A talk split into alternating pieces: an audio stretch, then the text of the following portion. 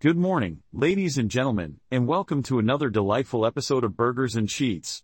I'm your trusty host Casey, and joining me today as a special guest co-host is the multi-talented Alice. A warm welcome to you, Alice. Thank you, Casey. I'm thrilled to be here, filling in for our intrepid adventurer, Andy. We hope he's having a blast sailing the high seas in Montenegro. Indeed, Alice. Our dear Andy is out there, exploring a whole new world while we delve into today's topic. But before we do, how are you doing, my friend? Oh, Casey, life has been a whirlwind of triathlons and sales deals.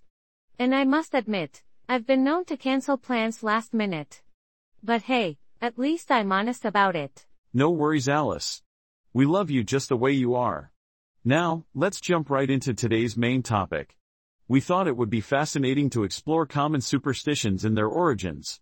What do you think, Alice? Oh, Casey, Superstitions are such intriguing beliefs. From avoiding walking under ladders to carrying a lucky rabbit's foot, they certainly play a significant role in many cultures. I wonder how Andy would feel about these charming or nonsensical beliefs. Well, my friend, given Andy's adventurous spirit, I reckon he might find some of them fascinating, while others he may brush off as mere whimsy. But let's dive deeper into the history and curious origins of these superstitions. Absolutely, Casey. Did you know that the fear of the number 13, known as triskaidekaphobia, can be traced back to ancient Norse mythology? It all started with a dinner party gone wrong in Valhalla. Oh, do tell Alice. I'm all ears. Legend has it that 12 gods were feasting when the mischievous Loki crashed the party uninvited. As a result, chaos ensued, culminating in the death of Balder, the beloved god of light. Since then, the number 13 has been associated with ill luck and misfortune. That's quite a tale, Alice. It's fascinating how ancient stories intertwine with our everyday lives. Speaking of intertwining, any updates or speculations about Andy's sailing adventure in Montenegro? Well, Casey, the last we heard from Andy, he was battling treacherous waters and basking in the beauty of the Adriatic Sea. I can only imagine the breathtaking sights he's encountered along the way. We can't wait to hear his epic tales when he returns. Indeed, Alice. Let's hope he brings back some souvenirs and stories that will make us laugh, cry, and marvel at the wonders of the world. Now, back to superstitions.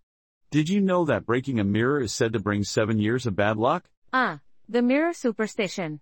It's been around for centuries, Casey. In ancient times, mirrors were thought to be portals to the soul. Breaking a mirror was believed to shatter the soul, leading to a long stretch of misfortune. Quite eerie, isn't it? It certainly is Alice. But superstitions aren't always about doom and gloom. Some bring a bit of charm to our lives, like finding a four-leaf clover for good luck. Absolutely, Casey. Did you know the chances of finding a four-leaf clover are about 1 in 10,000? Talk about striking gold. I wonder if Andy has stumbled upon any lucky charms during his adventures. Well, Alice, our cosmic connection with Andy tells me he's bound to encounter something extraordinary, whether it's a rare clover or a serendipitous encounter with a mermaid. We eagerly await his return and the wonders he'll bring back to our podcast world. Indeed, Casey. Our Burgers and Sheets family grows stronger with every adventure, no matter where it may take us.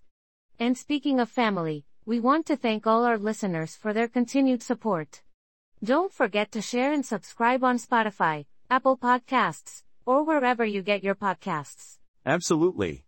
Your support keeps us going, and we appreciate you joining us on this whimsical journey through knowledge, laughter, and a sprinkle of superstition. Until next time, stay curious, stay kind, and may luck always be on your side.